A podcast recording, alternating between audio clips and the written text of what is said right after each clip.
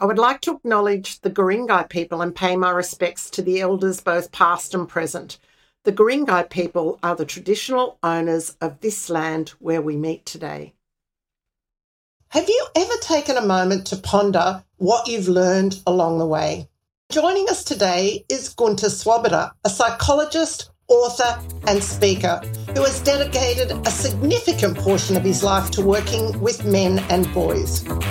Welcome to Sharing Stories, Changing Lives.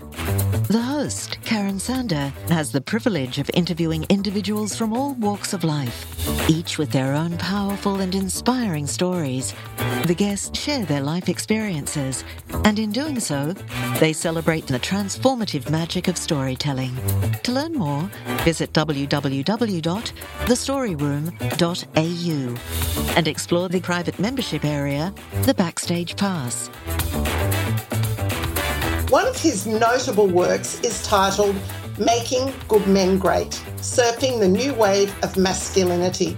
And he's also produced a thought provoking social documentary, Masculinity That Inspires Change, which delves into the evolving concept of manhood in the 21st century.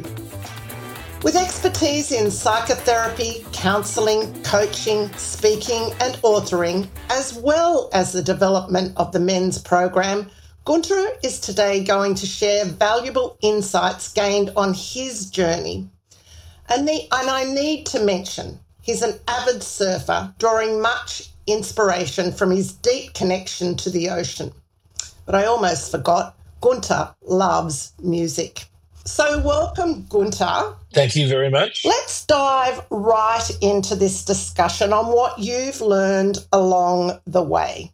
And you have a unique perspective as a psychologist, an author, a speaker, and a surfer. Could you please share with us the journey of your career and elaborate on some of the specific realms of psychology that brings you the most satisfaction?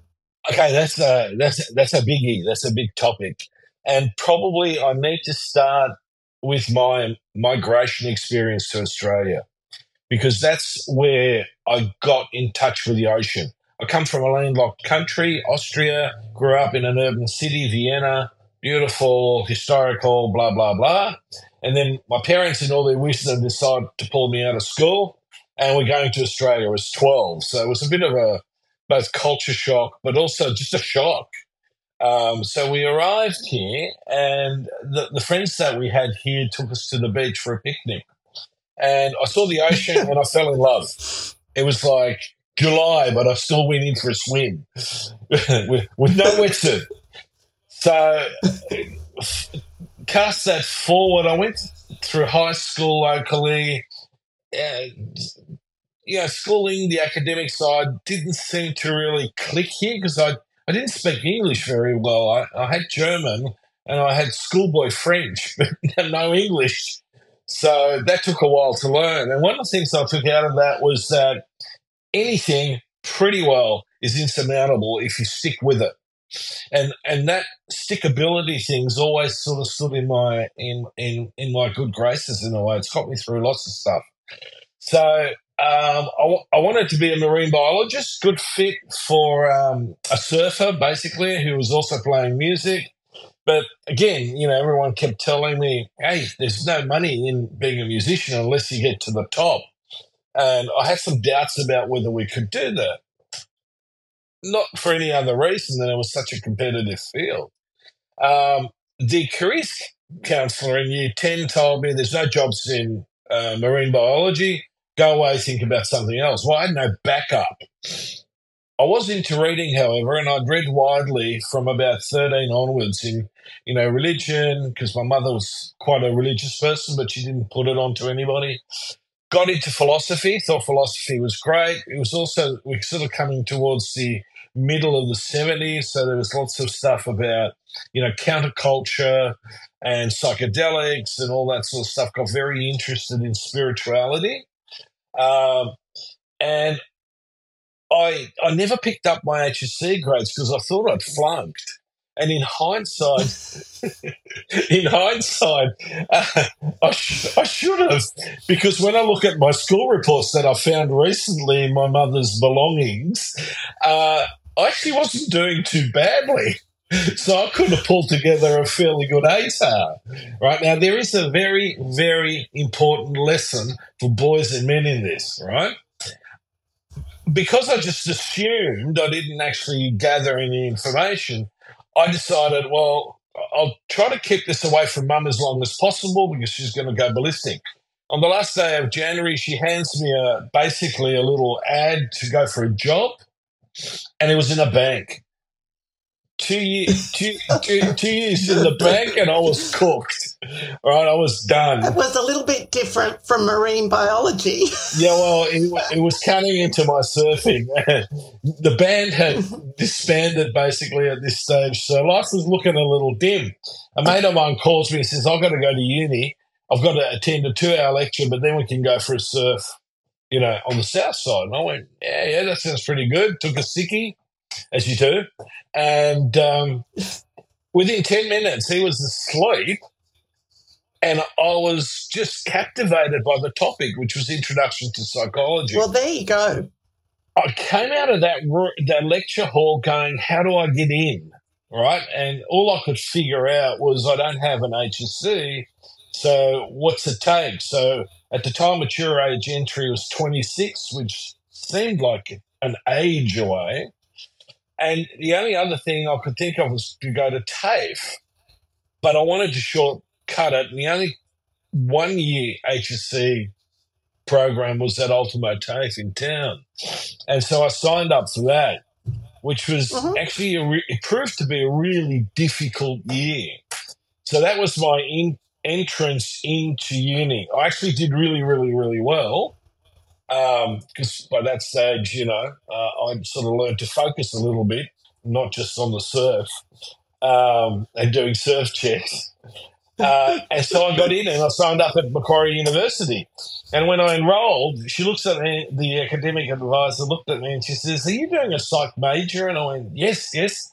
Uh, philosophy, you know, as my second major. And she goes, You can't be. And I went, What? It was like an earthquake had hit. And she said, uh, "There's no statistics the, in this program. Didn't you check with anybody?" Now here comes the lesson. One of the things I missed out on was asking for help. I always had to ah. figure things out for myself. So I had gone through this journey without ever reaching out and going, "How do I do this? What do I need to know?" It was like on my own reconnaissance. And this is pre-internet, so it was pretty sparse. Yes. So um, the lecturer told me just sign up because he, he, saw me, you know, because I'm going into a spin, you know, the shortest career in psych ever. And um, so I did. And it freaked the hell out of me because mathematics was never my strong suit. So I just always winged it. And this, and I literally, and this comes back to a little conversation you and I had, I literally developed performance anxiety. So I became very, very fluent in uh, anxiety, but not necessarily how to deal with it. And when he said, you need to go and see somebody, there was the light bulb where I went, you know, that's probably not a bad idea. Mm. And so partially I learned how to manage my own anxiety and to recognize that a lot of anxiety is about just simply in in in our head, you know, what we tell ourselves, our catastrophic fantasies. But the problem, the, the problem with it is it comes with these intense physical reactions. Mm. Like, you know, the day of an exam, I'd be dry reaching in the shower. Yeah, you know. wow. And then I'd step um, into the exam room, look at the exam paper, and it was hieroglyphics. I thought I'd signed up for ancient history. Um, yeah. So, so it really, my own personal experience in that really taught me that there is, in essence, a process that we need to learn. Now, I'd also gotten into Zen Buddhism way before at about 16, 17. And a lot of the stuff that I was learning in counseling, I could translate into principles out of Zen. You know, the whole mindfulness, um, Mhm. you know, the working with the breath, you know, staying in the moment, all those sorts of things become very, very valuable. So, needless to say, I did statistics for four years, which, you know, in hindsight was lunacy, but it worked. You know, I'm still not the best statistician. You know, I, I'm far better at psychotherapy and psychology, but I can find my way around a, a research journal. So there's another um, a hat that you're wearing, and I, I take my hat off to you because maths wasn't one of my best subjects either. Um, and I did look at my HSC results, Gunter, and I wish I hadn't. and it's like I remember that day, and it's like you know 2,000 dinosaur years ago, and it probably still plagues me today. But yeah, it's uh, it's a very interesting story you have. Gunter, you've worked with men and boys. What have you hmm. learned about your own masculinity that has profoundly influenced your therapeutic approach? Okay, so let me structure that a little bit in the sense that I I was never very I grew up with a very strong mother who you, you respected, right? And you and you Yeah. loved, right? But Yeah. this was a woman who survived World War II in Vienna, bombs going off, you know, people getting abducted by, you know, uh, soldiers, all that sort of stuff. So I didn't recognize until I started doing psychopathology at uni that she actually suffered from PTSD. Ah, And and a, a really close friend of mine, his mother was in the same boat. She was German, and we would compare notes about our mothers. You know, and have a they're, a little off, but we're not quite sure how. It's just you didn't mess with them because life was not worth living if you messed with them. so one of the things that I learned was that there is really no difference between men and women other than biological in a sense. That women can do whatever men can do. Yes, men are somewhat stronger, but often women are smarter in working that one out. So you can move furniture in the in the house without having a male to do it for you. And you go, Mum, you shouldn't. Re- it's just the drawers made out of you know oak. It weighs a ton. Why didn't you ask for help? Because I can do it. Oh, okay. No argument. So I, I I grew up in a space where the traditional stereotypes around masculinity and femininity really weren't reinforced. I, I learned some of that at school, but it sort of it somehow didn't click. And so uh, when I started working with men, it was with combat veterans from Vietnam with post traumatic Mm. stress disorder, complex post traumatic stress disorder. And, you know, a lot of these guys not only were physically injured, but they were psychologically injured, but also morally injured. They, they, Mm. they were forced to do things which went right across their moral code. And so no one was talking about the moral injury. We were talking about, you know, the physical injuries and the, you know, the psychological injuries. And I started looking at what the discrepancy was here. And I began to understand that we in our culture operate on a level of socialization for boys and men that doesn't help them in crisis because we are fundamentally quite rigid. We have very Mm. fixed ideas and beliefs and attitudes about how we're so different from women. Okay? Mm, mm, and it and it leaves us being quite inflexible, right? Uh, and, and rigid. And I went, well, you know, the whole point of treatment in, psych, in psychological treatment is that we need to learn flexibility. We need to be able to get, you know, out of our standard behavior pattern into new behavior patterns. But that behavior is not just my interaction with the world, it's actually what's going internally. So my Mm. my think my thinking fundamentally is a behavior, and we get addicted to that. So if you're used to catastrophizing, if you're used to ruminating on stuff, it's like an addiction. You keep doing it, even though you know sort of somewhere in the background that that's really unhealthy. Mm, But the other mm. thing that I found was the um, the the issue with boys where they were modeling towards men that had some seriously negative traits. And it's gotten worse now in recent years with social media than it was when I Oh, started working with teenagers. yeah. So we've actually gone backwards. We haven't gone forward. Mm, Uh, yeah. so, so the contrast for me was what I was working with, but my own beliefs and attitudes, which was I was, I was very egalitarian. I didn't see why there needed to be like a gender gap. You know, I was absolutely blown out one day when my mother went to the bank to get a a, a mortgage, and they told her that she needed her husband's signature. Right, and I was like, Yeah. "What?" You know, you're the Yeah. one who's working. You're making more money than dad. How is it that you need a signature by dad? And and she was incensed as well. She was just right, you know, like Yeah. didn't hear the end of that for a while. Uh, and then I started looking at the sociological aspect and the historical aspect.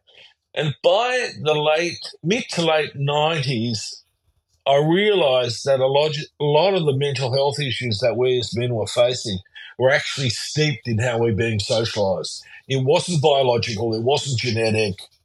You know, it, it was we we sucked up an ideology that was toxic. Mm, And that's how it started. By the by sort of early two thousands, I was starting to formulate this as more of an idea. And in, in and it also had an impact on me because I, I recognized because I started really deeply introspecting. I started to realize by this stage I was a dad, you know, we had kids in the eighties. And I wasn't typical as a dad either. I was, you know, I'm the one who gets clucky. you know, like I love babies, you know, and and a lot of lot of people would look at me and go, "You're a bit weird."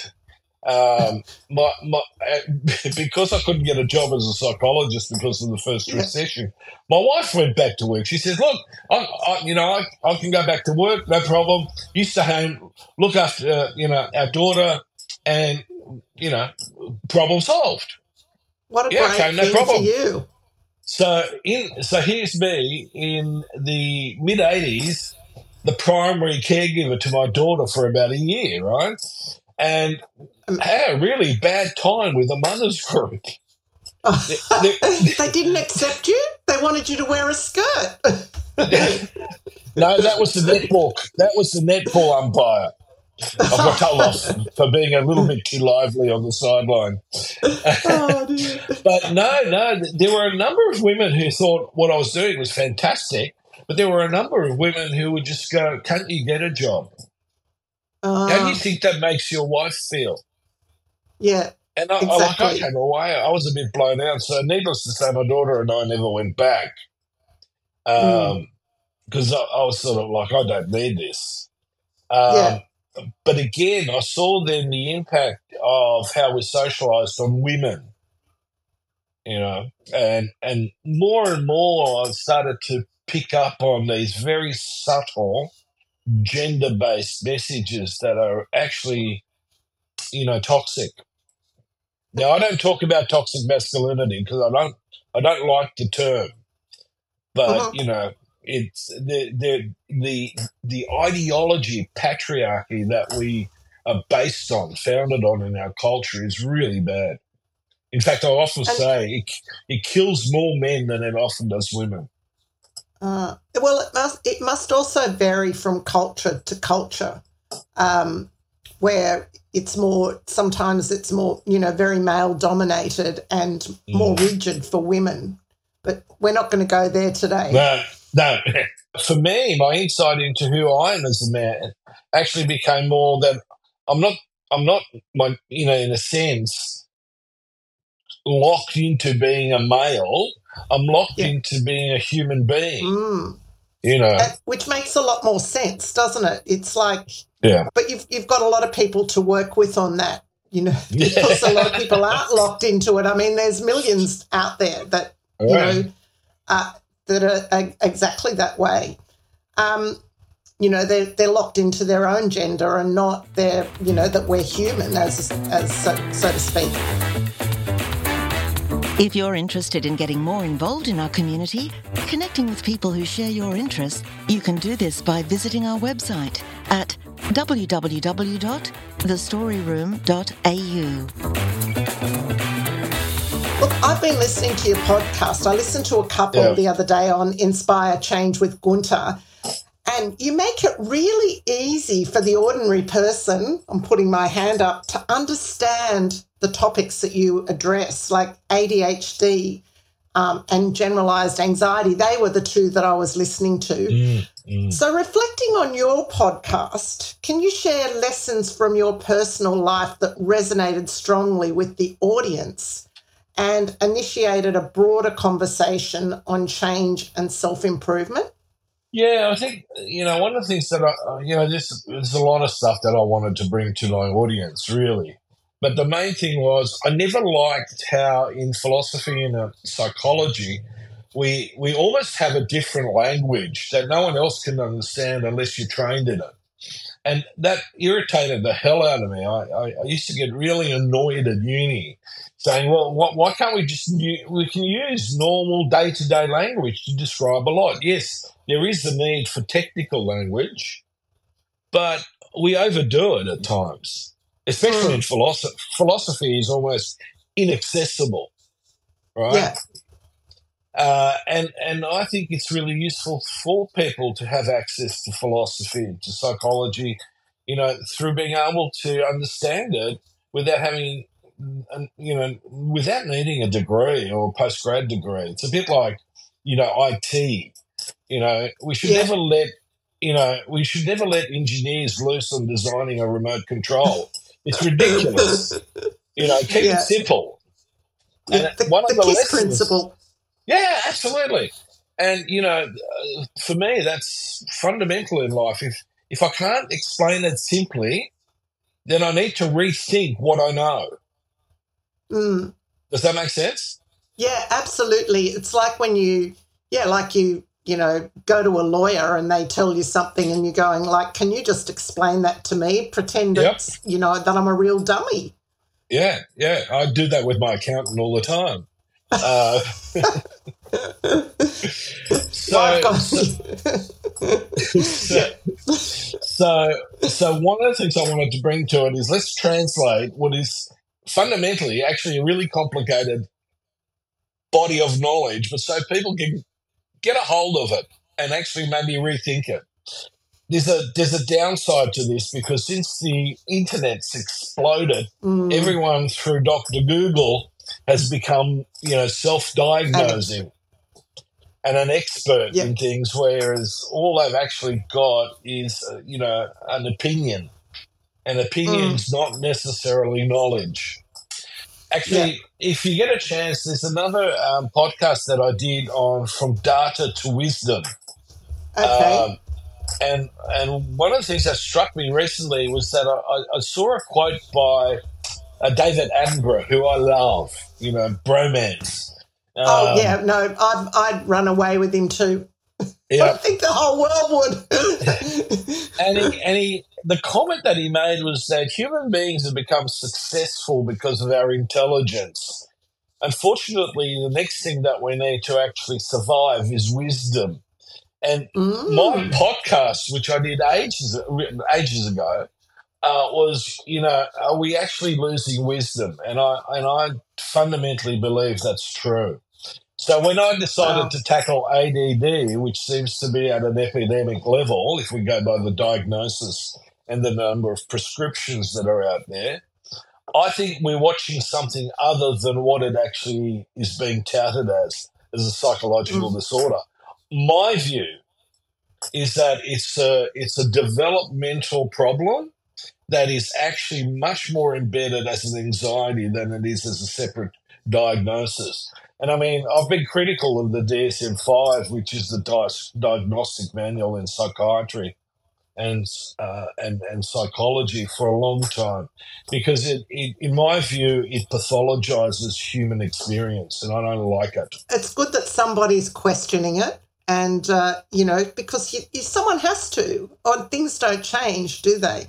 No, Empathy. Oh, it's yeah. something that's really important working with clients. Do you have a personal, can you share a personal struggle that you've experienced and how it helped you as a, a psychotherapist? Yeah, that one's interesting. I, I, did a blog many years ago on how empathy can be taught, right? Um, yeah. And because I actually do do that a lot working with boys and men. Because one of the things that happens when we're socialized into the traditional male stereotype is it suppresses our empathy. You can't compete with someone else if you feel too much about their experience. Does that make sense? Mm-hmm.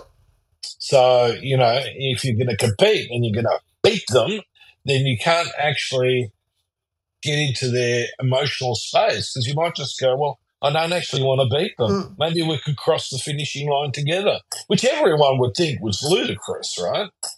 Mm. But it's actually a humanistic idea. So, um, one of the things that's really important, I think, in empathy is that we need to have we need to grow up in an environment that nurtures it.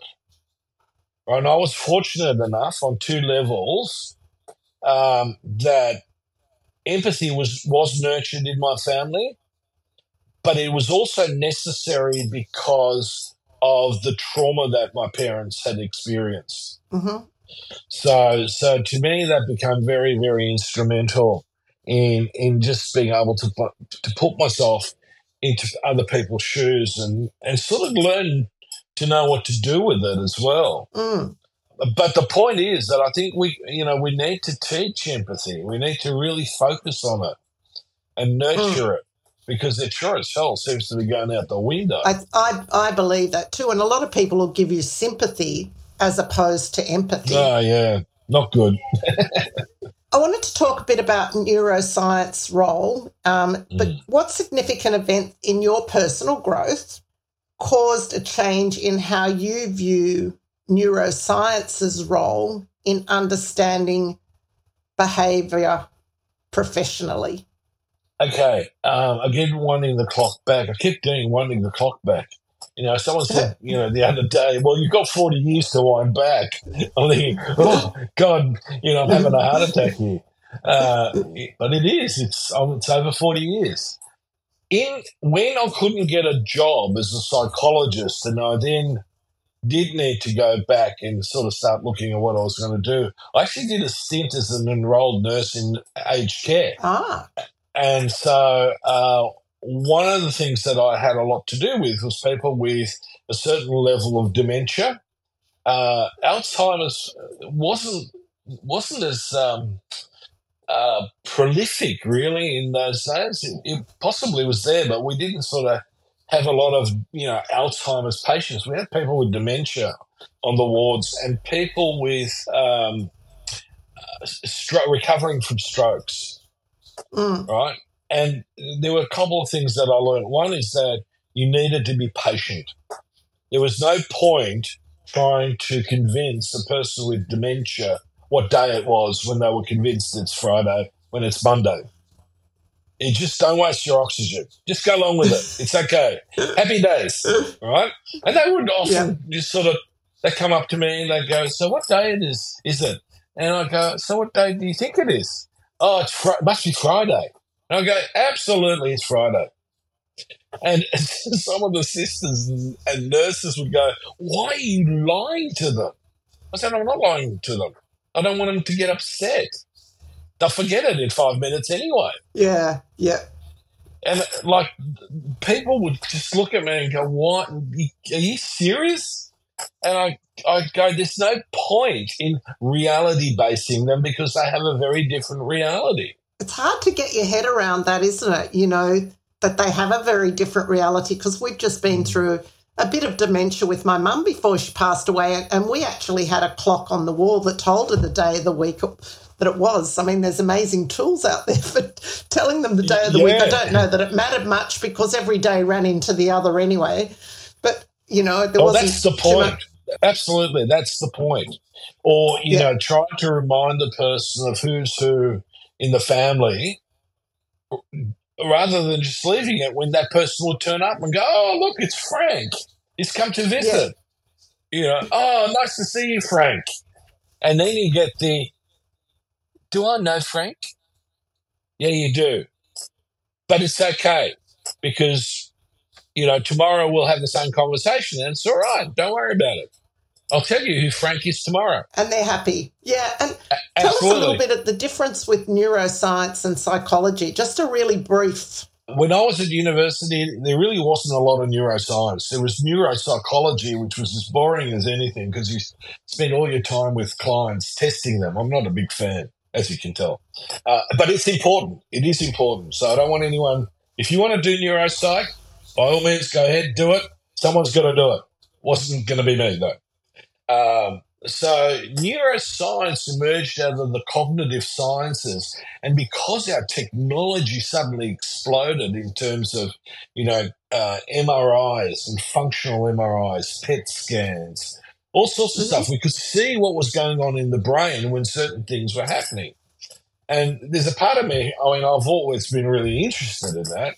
And if if at the time I was studying psych, that was the pro- proper course or a series of courses, I could possibly have gone there rather than down Yeah. psychotherapy. Right? I like technology. I like tinkering with stuff. So this this had a certain appeal. Um, but one of the things that I like about psychology and neuroscience is that the things that we work with in psycho psychology and psychotherapy, we now can actually look at how we test it in the neurosciences. So what what actually happens in the brain, and then what happens emotionally and behaviorally, and so on, and what are the Ah. correlations, right? So in that in that this is very simply put, but in that context, it's massive. Um, a friend of mine who's a neuroscientist and I are working on a book together about you know sort of blowing up some of the gender myths, uh, and I come at it from a psychological perspective and sociological perspective, and he comes at it and goes, "Yep, this is what the science tells us," and it's amazing how much mythology exists in the community about how we function as human beings. It's amazing what, what has been learnt too in the last 30 years that Yeah. and it's it's phenomenal uh, just in terms of our, our health and well-being and our mental Mm. health. Mm. Yeah. You love surfing. Have you been for a surf today? No, no, I've, I'm sort of I've been grounded basically because I've had shoulder replacements, so I've just Oh. started swimming again. So which Oh. is sort of going okay. Uh, I've got a mat, a knee board, and my stand-up paddleboard, and it's that succession that I'll be getting back in the ocean because I need to build my strength. up. Did you go and look at the ocean today? Yeah, it's all right. Bit a bit choppy, but I do just I do a surf check every day. It was a bit hard after the last surgery because I was I was sort of a bit over it, and I'm going. Oh, I've got another nine months before I can go out in the ocean again. So I got a bit boring. Mm, My son, my son keeps me up to speed. I'm sure. Well, I can give you some um, surf reports from down the road too, you know, if you ever Right, want okay. any. Thanks, um, Karen. look at some. You're welcome. If you're interested in getting more involved in our community, connecting with people who share your interests, you can do this by visiting our website at www.thestoryroom.au. Um, it's a well known fact that you love surfing and music. What are some of the most profound lessons or insights that you've gained along the way, and how have they shaped your current perspective on life and career? the first, the, f- probably the first thing is if you want to do either of them, and if you want to do them well, you need to stick with it. Repetition is everything, um, and it does, doesn't matter to what level you, you can get. It's still always repi- repetition is everything. There's a Mm. place when body memory kicks in, muscle memory, but that you know that only takes you so far. You need to keep practicing, and you know it does. It doesn't matter whether that's music or surfing, and I'm sure it applies to other things as well. First one, second one is if you want to do something mindfully and be in the flow. Both of those teach you exactly how to do that. Hmm Because if if you overthink either one of those, it's sort of it gets it, it gets you know, artificial, mechanical. And so, you know, that whole notion of going with a flow, and it doesn't just apply to music or surfing. I, I think that we need to think about how to be in flow with our life. And a lot of us are not. You know, we keep fighting it or we keep, you know, trying to reinvent the wheel or, you know, you know, if you've had if you have three failed marriages, you need to start looking at what you're bringing to the table here. And I'm not mm. being funny. I'm just saying, you know, to me, there is an immense value in learning and practicing and cultivating the art of living. Mm. And and we don't do that. We're too busy learning and cultivating how to do and shit. that's even more so today because there's all this new shit to learn all the time. it's like it's constant. It's yeah. it's why many of us have become very good friends with Google and YouTube. Mm. I'm constantly mm. learning, mm. you know, through those two modes. Um, yeah. But I want to go back to your surfing and your water journey uh, yeah. and keeping you in flow. For me, swimming in the ocean mm. um, brings me back to flow because yeah. while I'm in there, I like to just think about, you know, and, and feel what's around me. Mm. And sometimes, Gunter, I watch my hands go through the water and I just watch the water gliding over my nails. And it, to me, it's like mercury. It's like, yeah. you know, just the way it falls over your hands. It's beautiful. And and I really yeah. enjoy that. And I, that, so, you know, I don't surf, but I have an understanding mm. of what it feels like to be in the water and how wonderful it mm. is. Of course, not everybody lives near the water. No, but you can do it through other means as well. And I mean, the important one, and this is where I often use it as an analogy, is imagine doing that with thoughts and feelings that you find disturbing. Ah. Just, just, allow them, you know, like mercury to fall off your hands. That's a really good tip. And I'll have to think and sort of conjure the mercury on my yeah. fingers. I'd love you to share a personal story or experience that you haven't talked much about before and how that has impacted your journey. I, I, think probably the biggest lesson is the one that I started off with, which, you know, the biggest impact was my capacity to put my hand up for help. Mm-hmm. And, and like in my relationship, to consult with my partner I, I, I never actually thought about it concretely or consciously, but I would I would sort of make unilateral decisions about myself, not about the two of us together, but certainly about myself. And then later on, realised that hang on a minute, that actually had a major impact on both of us, and a lot of times not for the better. Yeah. Uh, and and not and and with that is not ever ever be rigid about what I think I should do. I mm. needed, you know, I mean, I'm very good philosophically and in, in my work to be flexible, but I had to learn that flexibility internally. I, I mm. really, I had several major wake up calls. And sometimes I go, geez, you were a bit of a slow study on this stuff.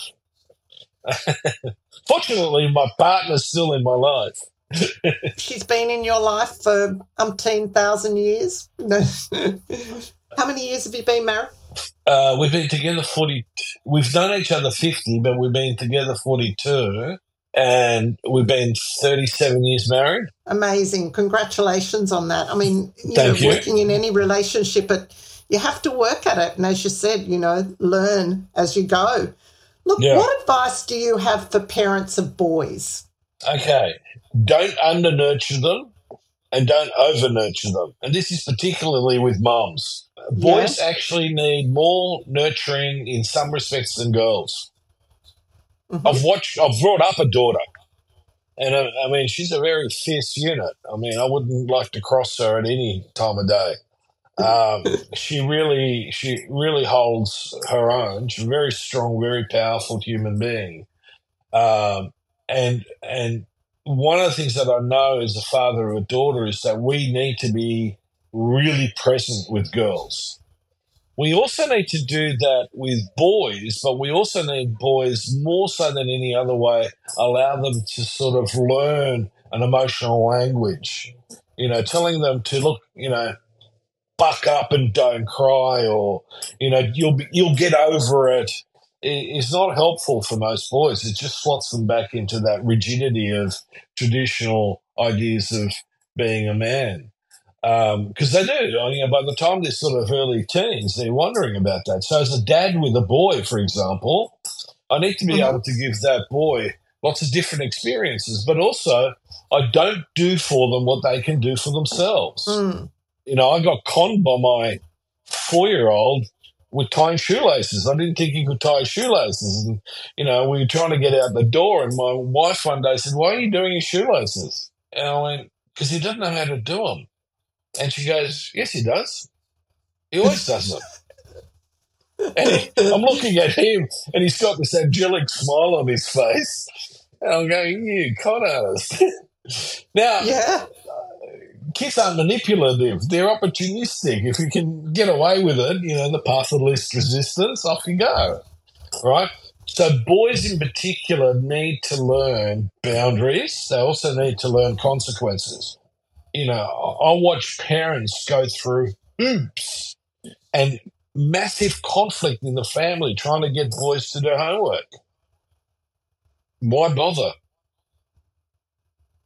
My my role in the family is to have relationships with my kids. This just alienates them, and there's really no academic uh, evidence that shows that homework actually makes an ounce of difference in terms of academic success.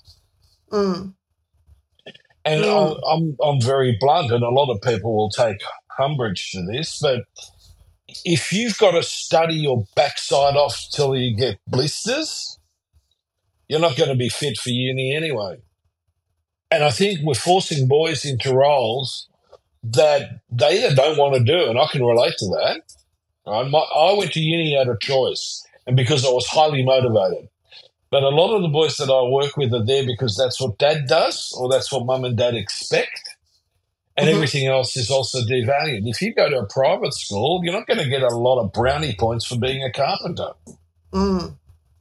And I think that that's disgraceful. Well, it's interesting hear, hearing your perspective on this as as a psychologist and psychotherapist because I think a lot of people get caught out with what the Joneses are doing next door. Mm yeah, and social media just makes it worse. Um, yeah. We we we have status anxiety at the rate of a, an epidemic in our culture. You know, everything's based on you know status and prestige and you know acquiring material wealth. And I know as a therapist and as a psychologist, people who have all that stuff are still aren't necessarily happy. Mm.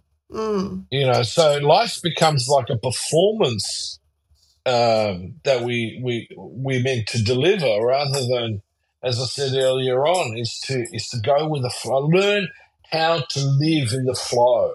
And if you're doing something now, obviously there are constraints. Not everybody can do for a living what really you know gives them joy and happiness and fulfillment.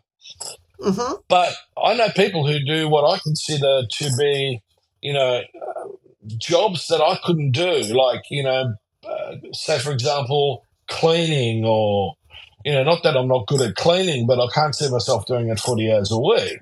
But they're content yeah. with that. That's, mm. that's, they've made their peace with what they do. And I think that's a mm. wonderful thing. Mm. mm. The problem arises when we're trying to um, live according to someone else's judgment. Oh, you why are you being a cleaner? Or why mm. are you you're a plumber? Oh, you don't want to be a plumber. Uh, or you don't want to be a tradie. You have to be an executive. It's a lot of pressure, isn't it? Are you working with many people at the moment? How do people find you if they want to know more about what you're doing? So the easiest thing is go to go to Google. Uh, apparently, apparently, I do pop up really quickly. Oh, so you do. I've been stalking you. Yeah, right. Okay. Uh, so that's that's one way. Uh, there's two websites. One is www.gunterswoboda.com and the other one is makinggoodmengreat.com. Um, and so yeah, so there's also the phone, you know, office number So uh, yeah, I am actually working a lot at the moment. I've got about I think an eight week waiting list. Oh my goodness! maybe more. Anyway. What's the next on your journey? Have you got anything coming up that you're really excited about? Oh yeah, yeah. I've been approached. Um, I'm not sure if I can go into too many details. Anyway, I've been approached by two anthropologists to become part of a research program. Wow. Um, yeah. So, and I'm currently exploring, you know, doing a PhD out of that. That's a big, big task. Yeah, I got really excited. Absolutely. I got really, really, really excited. And then the next morning I woke up and I had cold feet. But it's okay. It's, uh, you know, it just goes around, comes around. Yeah, So- I understand the cold feet. You know, you go, and, and you're probably a little bit like me that when you say you're going to do something, you actually just do it. yes, absolutely. I think it's a good trait.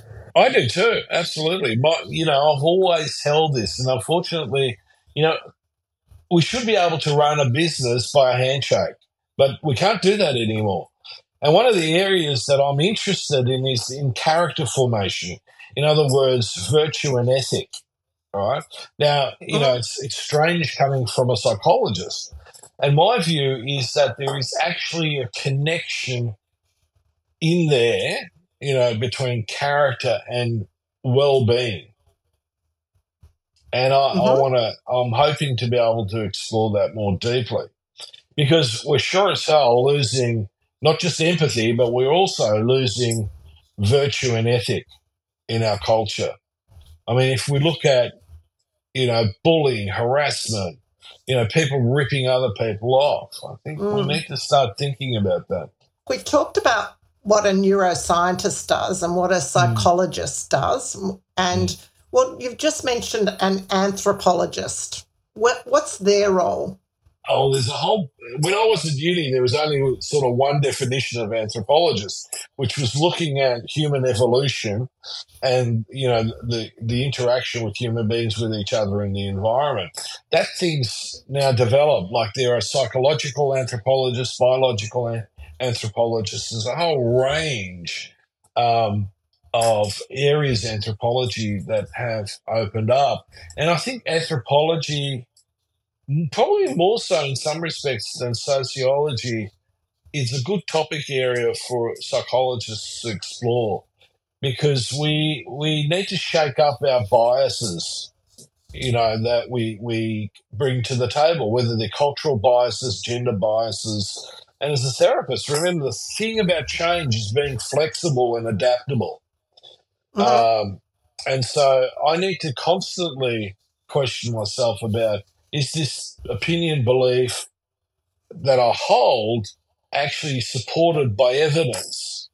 Is it supported by you know different bodies of knowledge? And if I can pull that together, then I'm much more capable of making wise choices. Good luck on that project if, if it comes about. I mean, uh, we're looking forward to hearing more about it. On that note, I want to mention again is the Data to Wisdom, is that one of your podcasts? Yep, yep, yeah. And so they can find that.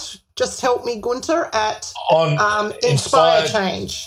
Yeah, with Gunter. Yeah, and and that that podcast is on all the platforms. Oh, okay. Oh, look, honestly, I love the couple of podcasts I listened to Oh, this thank week. you. Um, Yeah. yeah, and look, you are an inspiring man. You've also been on my live event, the the Mhm. Story Room, Yeah, and that's where this podcast has actually come from. Um, Yeah. And it's sharing stories, changing live, which lives, which is the tagline for Mm. the Story Room. And thanks again for sharing your wealth of knowledge on stage there. Oh, you're welcome. I loved it. I, I think what you're doing there is great. We need more of that rather than less. You know. Well, they'll be available soon in a private members area, so you have to watch this space because I'm about to mention it shortly. Cool. That's excellent. It has been an amazing experience to have Gunter on uh, the program today, but what an inspiring person you are, Gunter. But you're truly you. an authority in your field, working with men and boys. If you'd like to grab a copy of Gunter's book, Making Good Men Great, you could you just find it on Amazon. I believe it's good practice to reflect on what you've learned along the way. We're often in so much of a hurry, we forget to take the time to reflect and learn from our life experiences. So, why not find a quiet space and make a list of the things you've learned along the way? And I'm sure you'll be surprised at all that you have learned. And if you have a favourite inspirational story, go to the website and send it to us. Once again, thank you to Gunter for joining us today. Thank you. And I leave you with an anonymous quote based on the themes Lessons I've Learned Along the Way. Celebrate the lessons you've learned along the way, for they are the stepping stones to wisdom that guides your journey. Thank you for tuning in to Sharing Stories, Changing Lives. We'd like to invite you to support us by purchasing a Backstage Pass, costing about the same as two cups of coffee each month. With the Backstage Pass, you'll gain access to workshops and exclusive content, including videos from our live events.